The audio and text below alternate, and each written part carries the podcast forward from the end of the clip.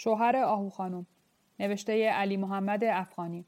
چاپ دوازدهم مهر ماه 1377 نشر سازمان انتشارات جاویدان 811 صفحه.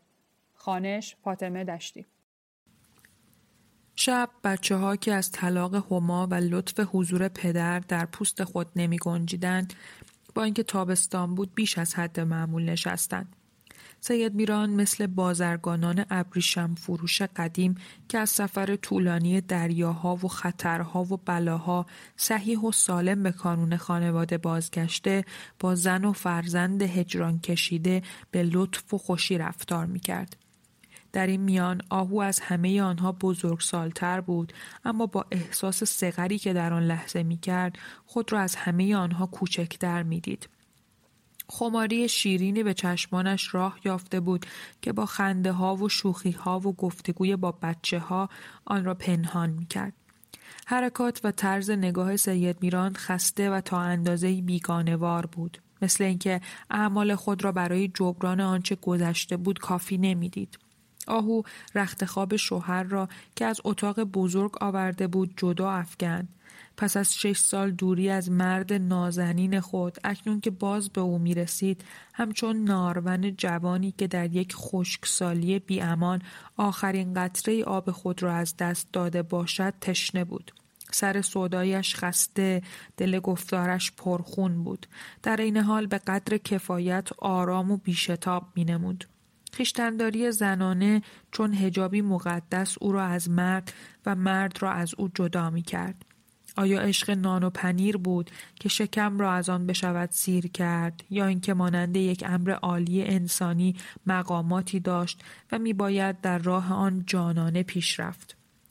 آیا همین شوهر در گذشته به او میمهری هایی ننموده و شیشه قلب پر از امیدش را که جلوگاه مهر و صفا و پاکترین عواطف انسانی بود به سنگ جفا نشکسته بود؟ پس این او بود که پس از پشیمانی از ناروایی هایی که در حق زن با وفایش کرده بود میباید از وی به بهترین وجهی دلجویی کند در حالی که سید میران ششتان تسلیم خواب و خستگی خود شده بود حجوم یادها و امیدهای سبکبال بر شاخسار روح ظریف آهو او را به هیجان می آورد. اگر هر شب از غم نمیخوابید آن شب از شادی نخوابید گذشته گذشته بود. حال نیز مهم نبود. میباید آینده را دریافت. اکنون که ایام دوباره به کام وی شده بود وقتش به قدر کافی باقی بود تا دورانی از سر گیرد و آبی پشت سر دشمن بخورد. به قول معروف قدر چمن را بلبل افسرده می‌داند. اگر کودکان بیخواب شده و مراقب او نبودند که از شدت ذوق یا دلواپسی گاه و بیگاه سر از روی بالش بر می داشتند و احوال پدر را می گرفتند. آهو با همه آن که پای رفتارش ابلهگون بود افتان و خیزان می‌رفت و خود را تسلیم تمناهای جسمانی شوهر می‌کرد صبح روز بعد بر سر چای سید میران با اولین نگاه آشتی که به او کرد حکم ملکگی و تخت و بختش را به دستش داد. برای اولین بار پس از شش سال روابط بچه ها با هم حسنه و رفتارشان سنگین و رنگین بود. شادی آنان به نوبه خود دست کمی از آن مادر نداشت. کلارا و بیژن حاضر می شدن به مدرسه بروند. دست دست می کردن. آهو به وسوسه لبخندهای ظریف شوهر بران شده بود که با روانه کردن بچه های دیگر هر یک به جایی و پی کاری خانه را از غیر بپردازد یا اینکه با رفتن به اتاق بزرگ و اشاره کردن به سید میران آنجا با دادن و گرفتن بوسه جانانه بوسه ای که این همه در طلبش سوخته بود بوسه ای که مهر محبت و کلید دریچه دل بود پای حکم قطعی خود را به امضا برسانند در همین لحظه پرهیس و بیس بود که صدای چکش در خانه شنیده شد و قبل از گذشتن یک دقیقه در میان بحت و حیرت همه آنها که دیدند میرزا نبی و در دو قدمی پشت سرش هما وارد حیات شدند. میرزا نبی هر وقت بر حسب تصادف به این خانه می آمد سید میران بود یا نبود طبق عادت همیشگی یکسر به اتاق بچه ها می رفت. آنجا راحت تر بود تا در اتاق هما. اینک آهو از دیدن او در چنان حالتی که هومانیس پشت سرش بود و با تردید از پله ها بالا می آمد گوی ازرائیل را در آستانه در ظاهر دید. رعشه سردی بر جانش نشست و رنگش آشکارا به سفیدی گرایید. آشکارا احساس کرد که چیزی در درونش گسیخت و پایین افتاد. به شوهرش نگاه کرد. او نیز شهرش تغییر کرده بود. سید میران پیش پای دوستش به علامت برخواستن به خونسردی تکانی خورد و دوباره نشست. در حالی که از وی روی برمیگردان به سردی و با تعارفی غیر دوستانه جواب احوال پرسیش را داد.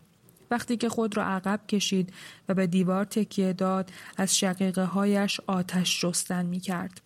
آهو با ضعف ناخوشایندی که نشانه اضطراب و حول درونیش بود استکانی پیش کشید و گفت لابد مشهدی ناشتا هم نکردند. میرزا نبی پوسخند زد و با حالتی خودمانی اما خسته و تا حدودی از روی ناراحتی گفت کسی که در این موقع صبح به خانه دیگری شبیه خون می‌زند معلوم است که ناشتا نکرده است. هما هم به همچنین. هما خانم چرا پس در ایوان ایستادی؟ بیا روله توی اتاق بیگانه که نیستی از شوهرت شرم می‌کنی؟ توضیحات روله به لفظ محلی به معنی فرزند است. ادامه متن هما با حالتی گناهبار و پشیمان پا به درون اتاق گذارد. زیر چشمی نگاهی به شوهر کرد و با روی گرفته در فاصله دوری پایین اتاق نشست. میرزا نبی چایش را به هم زد و با لحنی پدرانه پرسید این دختر حرفش چیست که از خانه قهر کرده است؟ سید میران با چشمهای درشتر از حد معمول رویش را به طرف سوال کننده که پایین دستش نشسته بود گرداند. گونههایش مثل شکاری که ضربه مرگ را دریافت داشته است متشنج بود.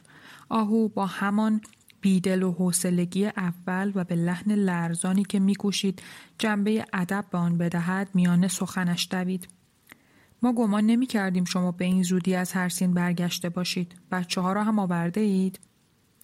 بچه ها را نه اما هاجر را چرا؟ حالش دوباره به هم خورد و ما را مجبور کرد با عجله به شهر برگردیم. عصر پریروز به شهر وارد شدیم. گوینده اینجا به هما نگاه کرد. و نمی‌دانم چرا رستم اینقدر دیر کرد. این هم برای من یک ناراحتی خیال شده است. با همان ماشینی که ما صبح حرکت کردیم چون جا نبود او نتوانست بیاید. ایستاد تا عصر با زنش به وسیله ماشینی دیگر یا اگر نشد با اسب بیاید. واقعا آدم بیمار باشد بیماردار نباشد. آن هم بیمار نیمه جانی که تا باد به تنش می‌خورد چشمهایش به تاق میافتد هنوز من نمی‌دانم که با همه این خرج ها و اطلاف وقت ها او مردنی است یا ماندنی. نه خوب می شود که بگویم خوب شده است و نه می میرد که بگویم مرده است. باری از خانه بیرون آمده بودم تا دکتری روی سرش ببرم و اگر بشود کسی را دنبال شما بفرستم که زحمت کشیده یکی دو شب با بچه ها آنجا بیایید. از حسن اتفاق در کوچه این را دیدم که چادر نماز به سر دارد می رود. یعنی نه من او را ببینم او مرا دید من در شرایط عادی هوش و حواس درستی ندارم چه رسد به موقعی که گرفتار هم باشم می‌پرسم کجا می‌روی؟ می‌گوید به خانه شما.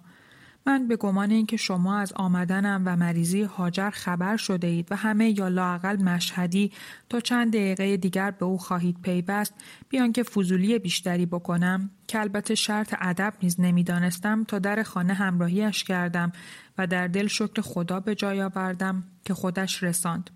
اما تو نگو که خانم قهر کرده است. جلوی در خانه که رسیدیم می‌بینم ناگهان سرش را به دیوار می‌گذارد و های های شروع می‌کند به گریستن.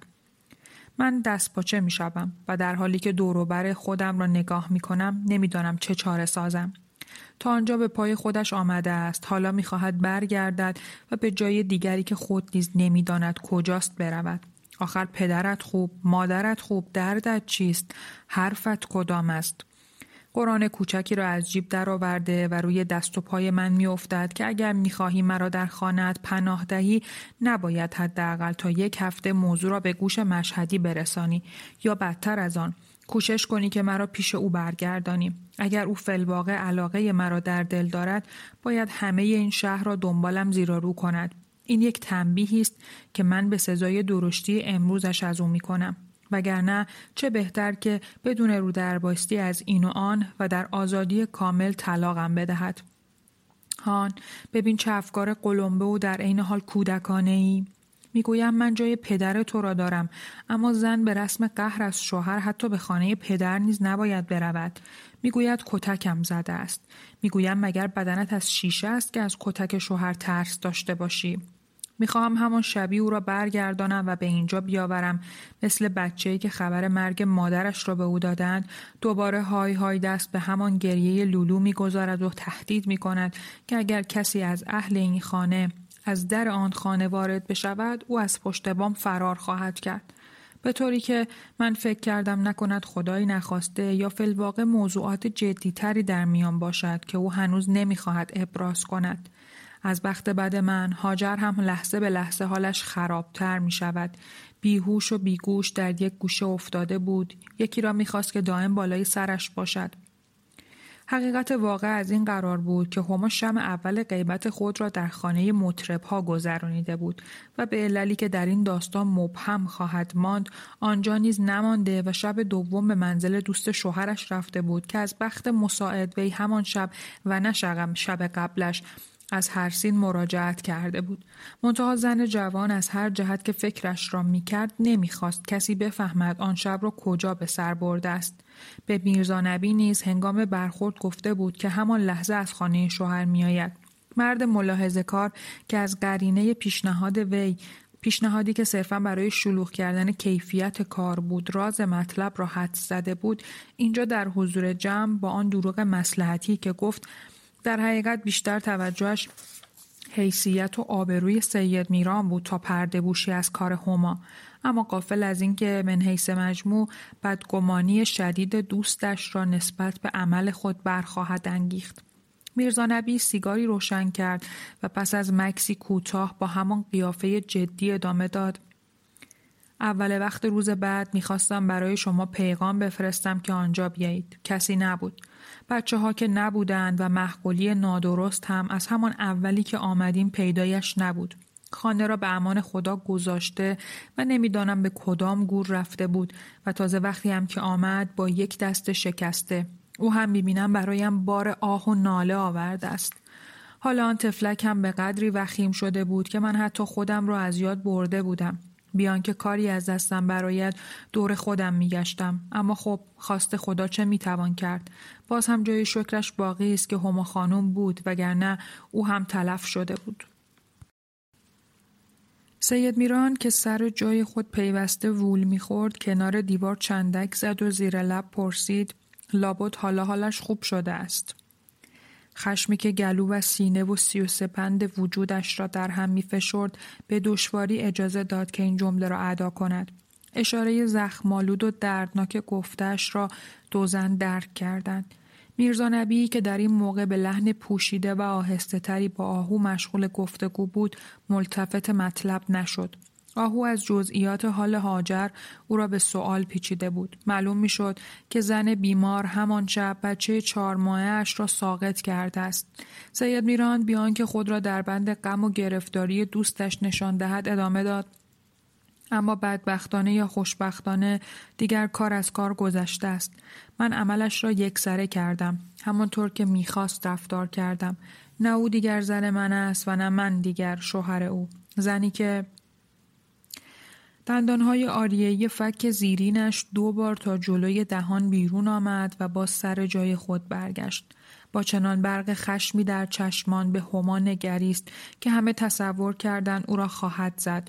اما وقتی که به قول خودش دیگر هیچ مناسبتی میان آنها وجود نداشت چگونه و به چه حقی می توانست دست به روی او بلند کند میرزا نبی که از شنیدن مطلب متعجب شده بود نگاهش دیر باورانه از خما به سید میران و آهو گشت و بیان که مخاطبش شخص معینی باشد گفت چه می‌گوید؟ چنین چیزی چه معنی می‌تواند داشته باشد؟ بیژن تو بگو. آقا جان هما را طلاق داده است؟ بیژن با اخمی که به قیافش نمی‌خورد سر را تکان داد. آهو برای آنکه رشته را برگرداند پرسید خب مشهدی نبی حالا این را بگو که حال هاجر خانم چطور است زن هفتا بزاید و یکی نیندازد من همیشه دلواپس این طفل معصوم بودم.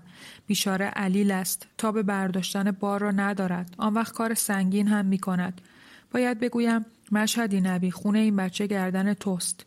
هیچ به فکر آسایش و سلامت زنت نیستی. لاقل برای او یک کلفتی بگیر. محقولی غیر از اینکه عذابش را باز هم بیشتر کند چه باری از روی دوش او می‌تواند بردارد.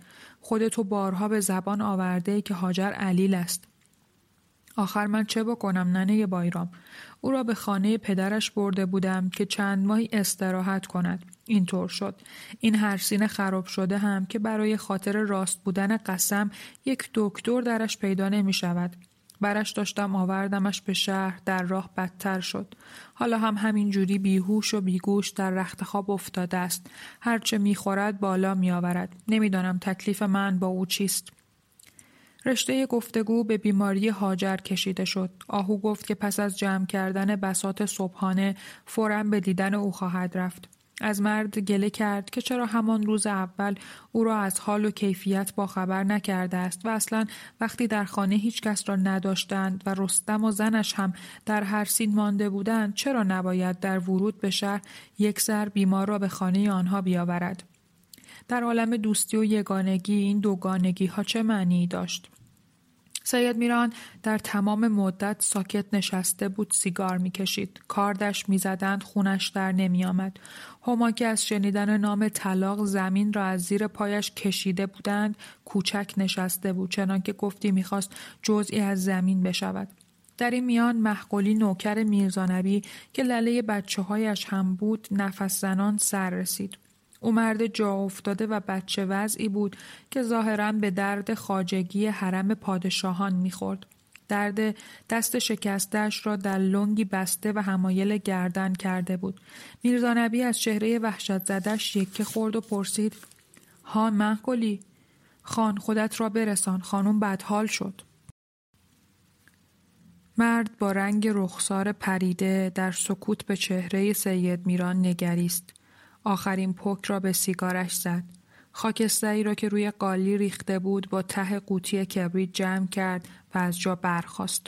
آهو نیز به شتاب سماور و استکان را ضبط کرد و با احساس آشوبی در دل به سراغ چادر سیاه خود رفت. طبیعی بود که سید میران نیز خونسردی نشان نمی‌داد وقتی که دو مرد و یک زن همراه آنان از در اتاق بیرون می‌رفتند. میرزانبی برگشت و با پلکای چروکیده و شل که نشانه بیحالی و سستی همیشگیش بود و چشمهایی که در ابدیت قوطه می‌خورد رو به هما کرد و گفت تو هم روله حالا همینجا باش. این بچگی و ندانم کاری را کنار بگذار. اگر می‌خواهی زن خانه باشی این طریقهش نیست. ظهر آن روز سید میران و آهو به خانه باز نگشتند. حال هاجر خرابتر از آن بود که به گفت درآید. با آنکه شوهرش دو دکتر بالای سرش آورد و علاوه بر آن آبجی سغرا قابله از تجربه 20 ساله خود آنچه را که در چند داشت روی دایره ریخت زن دردمند در حالی که پنج بچه دستگیر در پی داشت بیان که بداند پس از او چگونه بزرگ خواهند شد چشم از جهان پوشید می‌گویند مرگ زن برای شوهر ناگوار است و میرزا نبی هم به همین دلیل نمی‌توانست اندوهگین نباشد اما بیاییم و ببینیم آهو که یک فرد بیگانه بود چه کرد زن و شوهر سه روز همانجا در خانه میرزا نبی ماندند. برادر میرزا و پدر هاجر با جمعی دیگر از هرسینی ها که از قضیه باخبر گشته بودند شتابان سر رسیدند و عزاداری مفصلی را راه انداختند. در این سه شب و سه روز آهو بیژن و مهدی را که خردتر از آن دوی دیگر بودند نزد خود برد. در خانه هما شبها به اتاق خورشید خانوم می‌رفت میخوابید. روزها به شام و ناهار بچه ها رسیدگی می‌کرد. چیزی که آهو در عین گرفتاری با نارضایی و تشویش فراوان به آن مینگریست. نزدیک ظهر روز سوم که مرد و زن به خانه برگشتند خالو کرم نیز از شقا سفید به شهر آمده بود. او که از قهر و تهر بی موضوع دخترمو و رفتنش رفتنش بیخبر نمانده بود اینک آمده بود ببیند برگشته است یا نه. سید میران از وی با سرسنگینی پذیرایی کرد. پیش از آنکه بنشیند و عرق راهش خشک شود چون فهمید هما پیدایش شده و همکنون در اتاق خورشید خانم است از روی خشم و تعصب خانوادگی یورش برد تا با مشت و لگد از زیر کار درش آورد. زنهای همسایه به میان دویدند و نگذاشتند. وقتی که فهمید خود را طلاقسار کرده است گفت دست مشهدی درد نکند. این زن لایق زندگی با عزت نیست. نان گندم شکم پولادین می‌خواهد. او برای همین خوب است که یا برای مردی چون حاجی بنان ناوه کشی کند تا دیوار خانهاش را بالا بیاورد یا اینکه در کوچه های شهر سرگردان باشد. به این خورشید نازار قسم حالا که اینطور شد من اصلا و ابدا کاری به کارش ندارم. باشد تا پشت پای جهالتهایش را بخورد ولی فقط یک چیز را خواستم بدانم. که او در این دو شب کدام گوری بوده است توضیحات سوگند خوردن به خورشید در میان روستاییان مهال غرب موضوع عادی است ادامه متن هما از ترس خود را در صندوقخانه اتاق خورشید پنهان کرده بود. طرف صحبت مرد همین زن و اکرم بود که دستهایش را جلوی در گرفته مانع ورود او شده بود. خورشید چون روز جمعه بود سر کار نرفته بود. شوهرش آقا جان از یک هفته پیش کارگر آسیاب شده بود و شبها به خانه نمی آمد. خورشید گفت این دو شب را او به خانه دوست شوهرش میرزا نبی رفته بود.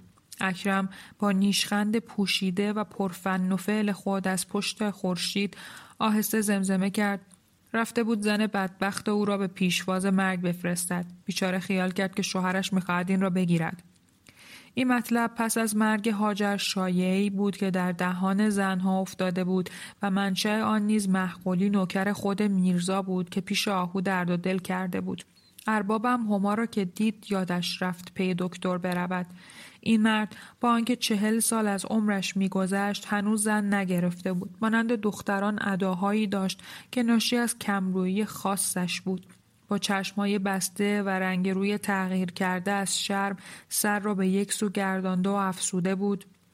ننه مشهدی بایرام می‌خواهی حرف مرا باور کن خواهی نکن. خانوم از هر سین که آمد چیزیش نبود. این زن را که دید هول کرد. و این دیگر از خاصیت کشف و الهام مخصوص زنان بود یا اینکه خبر کلاق آورده. هرچه بود معلوم نشد و شاید هم هرگز معلوم نشود. می‌گفتند میرزا نبی در مطبخ بازوی لخت خمارا گرفته و زیر گوشش گفته است طلاقت را بگیر خودم منتت را دارم آنچه که می توانست دلیل بر دروغ بودن محض این شایعه باشد این بود که هما در لحظه ورود به خانه دوست شوهرش پیراهن آستین کوتاه تنش را بیرون آورده و جامعه خانگیش را که در بخچه همراه داشت پوشیده بود.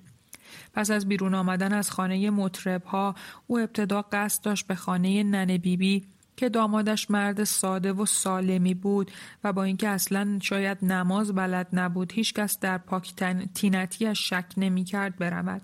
لیکن برخورد تصادفیش با میرزا نبی که از هر سین برگشته بود فکر دیگری در مغزش زایاند. فکری هما معابانه که با همه نادرستیش می توانست حسد شوهر را به نفع خود برانگیزد. آنچه که می توانست دلیل بر راست بودن شایعه گفته شده باشد این بود که میرزا نبی با اینکه مرد تندروی نبود و حرفایش فقط حرف بود از لحاظ میل و هوس دریای عمیقی در دل داشت که عمق حقیقی آن را فقط خود خدا می‌دانست که او هم البته به کسی نمی گفت. به قول آهو از آن نترس که های و هو دارد از آن بترس که سر به تو دارد. مردی که سرش می‌رفت نمازش نمی‌رفت چنان که ظاهر حالش نشان می‌داد آنقدرها هم آدم صاف و بیازاری نبود که چشم دلش از جنس ماده سیر باشد. بیش از هر کس سید میران و بعد از آن هاجر قبل از آن که بمیرد می‌دانستند که او تا چه اندازه برای یک زن ترگل ورگل و بچه سال که مثل شیر ماهی به دام افتاده در بغل دم تکان بدهد دلش لک زده بود او البته از تارتوف اقواگر و ریاکاریه که مولیر در داستان خود توصیف کرده است فرسنگ ها به دور بود. یک آدم معمولی و سهل است نیمچه صوفی با نیمچه صوفی با خدایی بود که مردم روی هم رفته قبولش داشتند.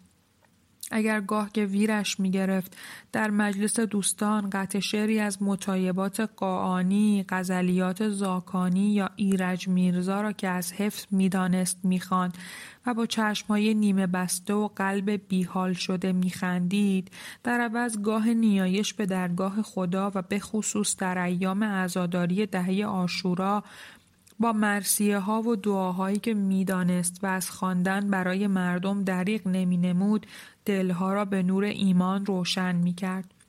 بارها جلوی سید میران در حالی که خود هاجر نیز حضور داشت میل خوب فروخفته خود را آشکار کرده و در لباس شوخی گفته بود کتبانوی من کارش زیاد شده است. به علاوه مریض است و احتیاج به استراحت دارد. در نظر دارم به همین زودی ها برای او کمک حالی زیر سر بگذارم. به همین زودی ها البته تا هاجر بود هرگز فرا نمی رسید زیرا میرزا نبی اهل عمل نبود اما چیزی که مایه تجربه است زن بیمار همیشه جوابش به او این بود تو هم شوهرم هر باشد تنت به تن مشهدی میران خورده است ولی هاجر نمیماند که چنان روزی را ببیند. باری وقتی که خالو کرم از ایوان اتاق خورشید نزد سید میران برگشت صدای حق حق آجزانه هما بلند شد. سید میران با اخمی پیروزمندانه سیگاری به لب گذاشت مهمان برای او کبریت کشید و در حالی که خود نیز چپقش را روشن می کرد گفت تا چشمش کور شود. او نمی‌داند که فقط حج است که اگر بر زن واجب شود می‌تواند بی اجازه شوهر از خانه بیرون رود. حالا بخورد از لای چربش. جان خودش باید از گرسنگی بمیرد. نمی‌دانم کی بود می‌گفت. زنی که بی اجازه شوهر از خانه بیرون برود هر قدمی که بردارد یک در جهنم به رویش گشوده می شود هان مشهدی خود شما بودیدی موضوع درست است؟ آهو که به دنبال کاری از اتاق بیرون می‌رفت زیر لب گر زد.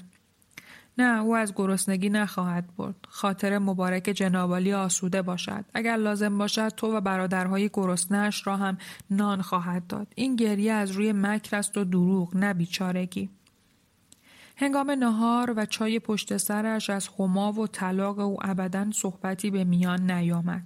خالو کرم از وضع حاصل و خرمنبرداری های دهات خالصه سخن گفت. گوسفندهای آنها از کوه برگشته و برخلاف سالهای پیشتر از آنها علفچر گرفته بودند و این تنگ نظری کم سابقه از جانب قشلاقداران آن حول و حوش پیش درآمد خوبی برای سال نبود.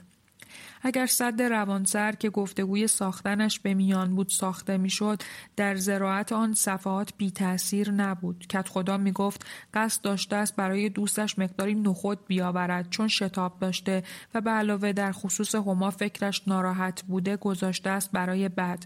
اما برای او یک کیسه توتون گهواره آورده بود که برخواست از خورجین بیرون آورد و به او داد. سید میران موضوع جنگ را پیش کشید. می‌گفتند دولت آلمان به لهستان حمله کرده است. قیمت گندم و خیلی اجناس دیگر ترقی کرده بود. در شهر برای عمده فروشی بعضی اجناس ضروری زندگی بازار سیاه به وجود آمده بود. پیران دلواپس و جوانان گوش به زنگ حوادث بودند. در جهان بوی باروت به مشام می رسید. سید میران از روی تجربه جنگ بین الملل اول قحطی ها، ها و قتل نفس های مفت و بیهوده که به چشم خود در شهر دیده بود ندا داد. خدا نکند جنگی بین دولت ها درگیر شود وگرنه این سامان و مردمان از زیر پا خواهند رفت. قبل از آنکه دیگران ما را بخورند خودمان خودمان را خورده ایم. مردم ناراضی، اشایر دلخون، هرج و مرج و اختشاشی به خواهد شد که آن سرش ناپیدا باشد. اشایر ما را دولتهای دیگر ندارند اما میانه اشایر با دولت خوب نیست. صحبت در این زمینه به طول انجامید. سایه بعد از ظهری کم کم به لب حوز نزدیک می شد. بچه ها که همان روز نام نویسی کرده بودند به مدرسه رفتند. حیات در خواب سکوت بعد از ظهری خود فرو رفت. در فرصتی که آهو برای کار شام از اتاق به مطبخ رفته بود و نمی توانست نرود خالو کرم با لحنی دوستانه و خالص که به دنبال سکوتی کم و بیش طولانی بود پرسید مشهدی موضوع طلاق به راستی صحت دارد سید میران قوطی سیگارش را برداشت و عکس پشت آن را نگاه کرد درست مثل اینکه تازه آن را می‌بیند. ابروهایش دوباره در هم رفته بود. با رو در بایستی جواب داد. کت خدا او مرا با عمل ناشایست خودش ناچار کرد. من در اصل موضوع حرف ندارم اما میدانی مشهدی این تصمیم در میان مردم تقصیر او را بزرگ خواهد کرد. همین حالا داشتم با خود فکر می‌کردم به آن رنگ و برچسب دیگری خواهد زد که مسلما برای آبروی خود شما هم خوب نیست.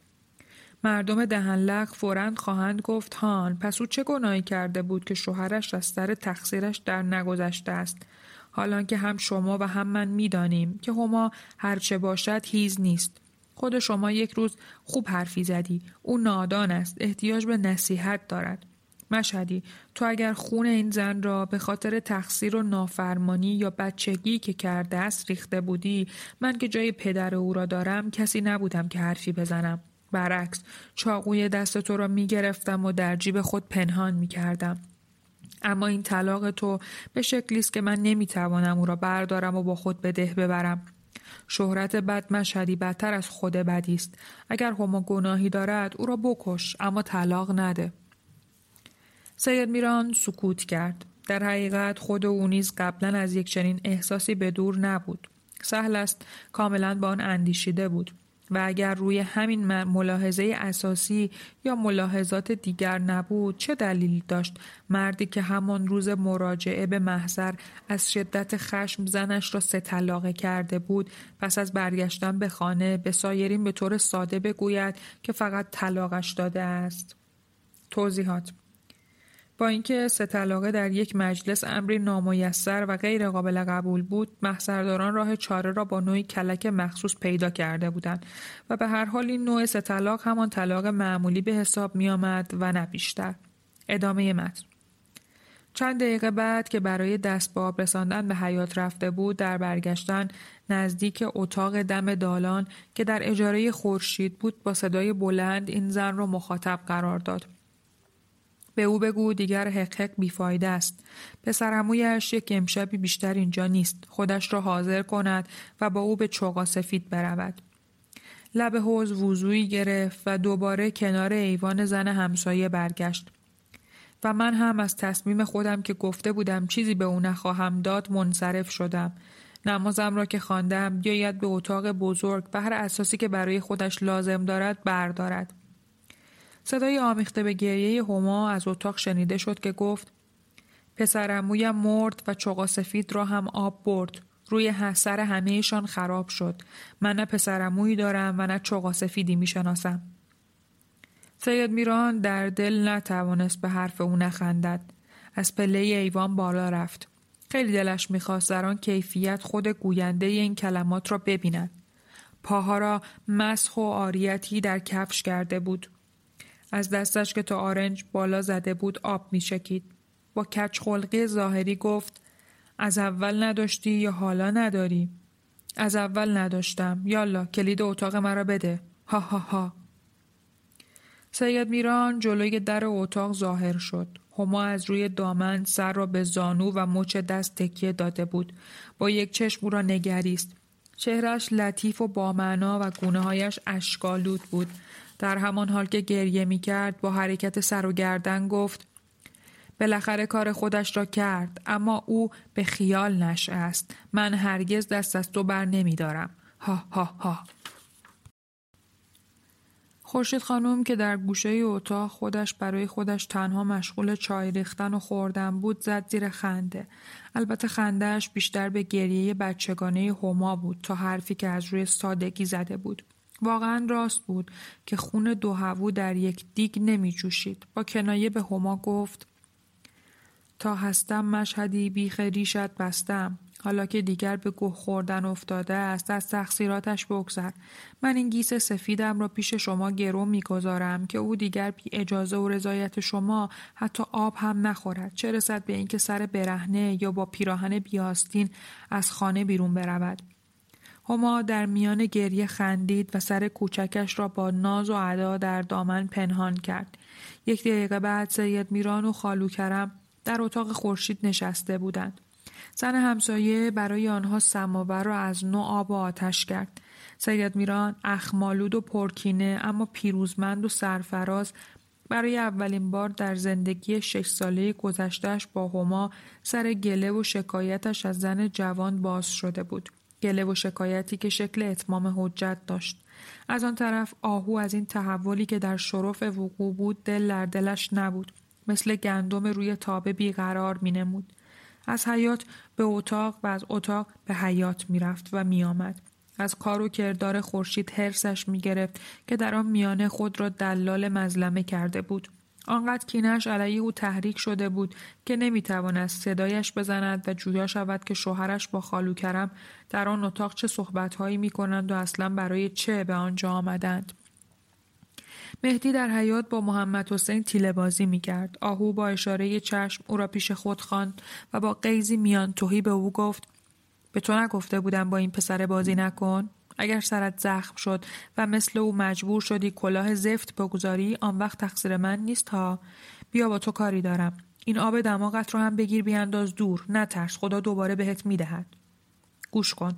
آقا و خالو کرم رفتن به اتاق خورشید خانومینا پیش هما.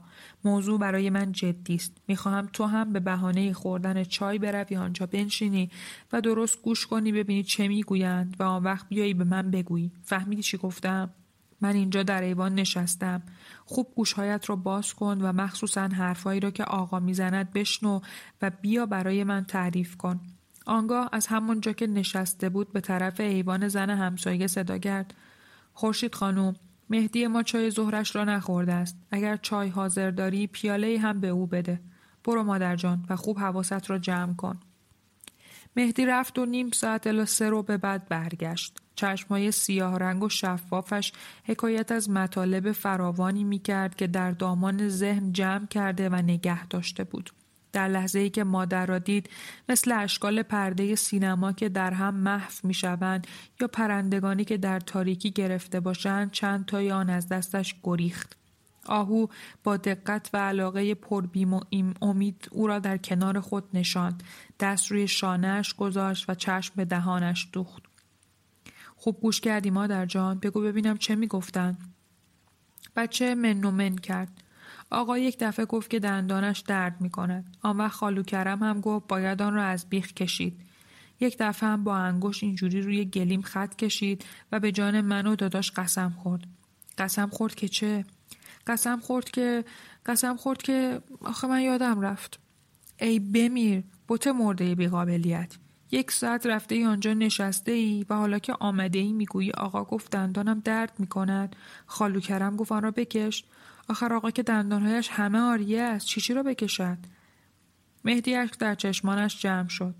حالا عیبی ندارد. من خواستم بدانم آیا آقا قصد دارد دوباره هما را پس بیاورد یا نه. از همه گفته های آنها چه فهمیدی؟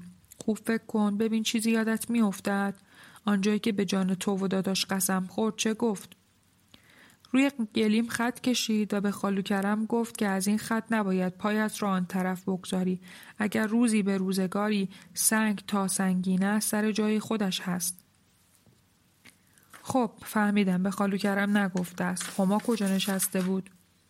هما پشت سر خالو کلم نشسته بود. وقتی که آقا حرف می‌زد هی سرش را برمیگنداد و از پشت چادر به آینه اش نگاه می‌کرد. یک دفعه لبهایش را ماتیک زد. دفعه دیگر ابرو و چشمش را درست کرد. من از این طرف نگاهش می کردم. صورت خود را وشگون می گرفت تا پریدگیش گل بیاندازد. دل آهو که خالی بود خالی تر شد. غم همچون سنگی که در چاه افتاد در قلبش صدا کرد.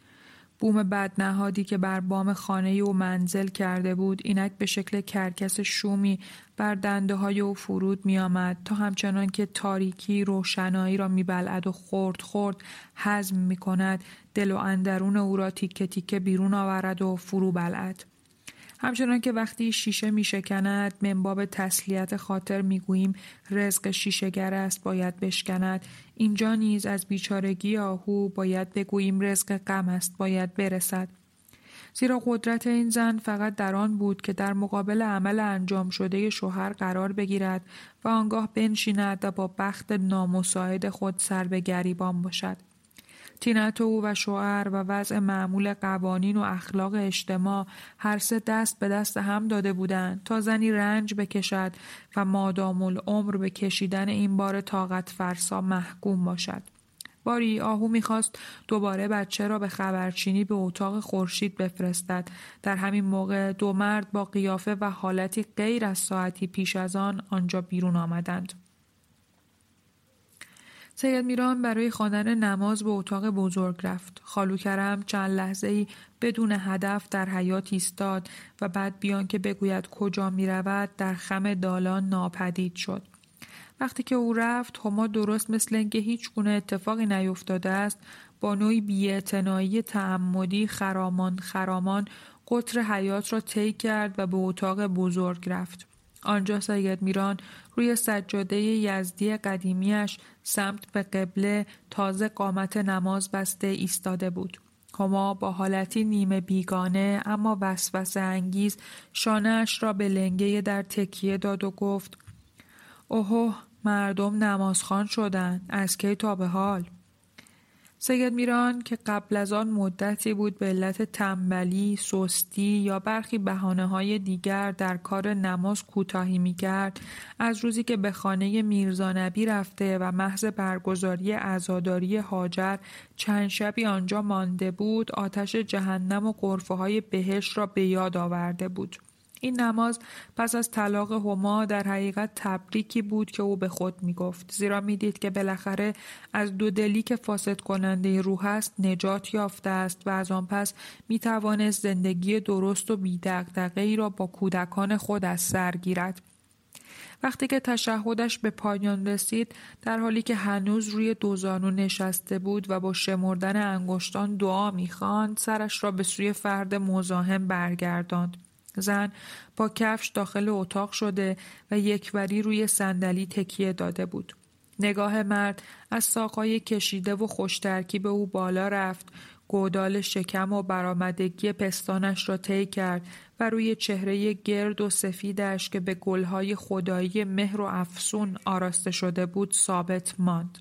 خوب که نگاهش کرد گفت من تارک و سلات نبودم تو تارک و سلاتم کردی پلکای او سنگینی می کرد. گویی خوابش می آمد. چشمایش را پرده زخیمی از شهوت و هوس فرا گرفته بود. حتی پیشتر از آن نیز در همان لحظه ورود به اتاق همسایه یک چنین حالتی در او دیده شده بود. هما کچتر نشست تا گردی رانهایش باز هم بهتر نمایان باشد و با حالت تحریکامیزی با فک بسته به او دهنکجی کرد.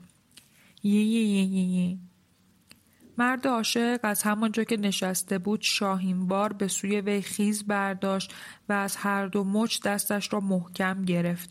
پدر سوخته افسوس که دوستت دارم. یی یی یی یی. حوث عشق ورزیدن با شهوت انتقام و کینتوزی که هنوز در سینه مرد خاموش نشده بود به چهرهش چنان حالتی داده بود که می‌خواست او را هم ببوسد و هم بزند. هما کوشید تا خود را از چنگش خلاص سازد. من که دیگر زن تو نیستم چه می‌گویی؟ با بوسه هرسالود لب مهر خاموشی بر دهانش زد. هما نالید و لبان خود را پاک کرد. آه دست از من بکش. تو هنوز جانمازت پهن است. تویی که می‌گویی من تارک و سلاتت کردم. مگر نه این است که مرا طلاق داده ای؟ مگر نه این است که من حالا به تو حرام هستم؟ من تو را طلاق دادم درست است اما حالا رجوع می کنم. بی خود رجوع می کنی. من مایل نیستم. آخ اف چه بیمعنی. طاقت مرد دل شده بعد از چند شب جدایی و طی یک مرحله جنون بحرانآمیز روحی مطلقا به پایان رسیده بود. اگرچه او را طلاق داده و در این زمینه نزد محضردار چنان تند رفته بود که خود نیز نمی‌دانست چگونه باید برگشت کند وقتی که در کانون قلبش مینگریست برحقتر از این شعله فروزان چیزی نمی‌دید که او هما را به درجه نابودی خود و کل عالم هستی دوست می داشت. نه اینکه دوستش بدارد بدون او زندگی برایش میسر نبود چه می‌شد کرد؟ به او عادت کرده بود. با این وجود در تصمیم قبلیش که میباید بالاخره روزی گریبان را از چنگ عشق دیوانه کننده این زن برهاند ابدا تجدید نظر نکرده بود. منتها چرا نه در فرصتی دیگر؟ چرا باید به قول قالو... خالو کرم داغ ننگ بر پیشانی او بزند و روانش کند؟ آیا بهتر از این پاداشی برای آن لوبت شیرین بر سراغ نداشت؟